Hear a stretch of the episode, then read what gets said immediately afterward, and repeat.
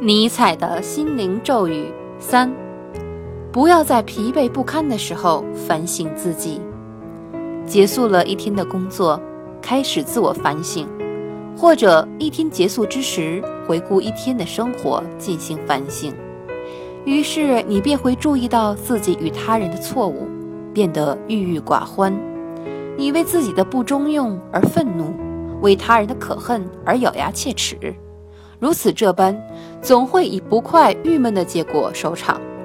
这并非因为你冷静地反省了自己，你只是累了。在疲劳时进行反省，乃是郁闷设下的陷阱。疲劳时就不该反省、回顾，甚至不应该写日记。在你活跃异常、沉浸在某件事情中、享受快感的时候，是不会反省，也不会回顾的。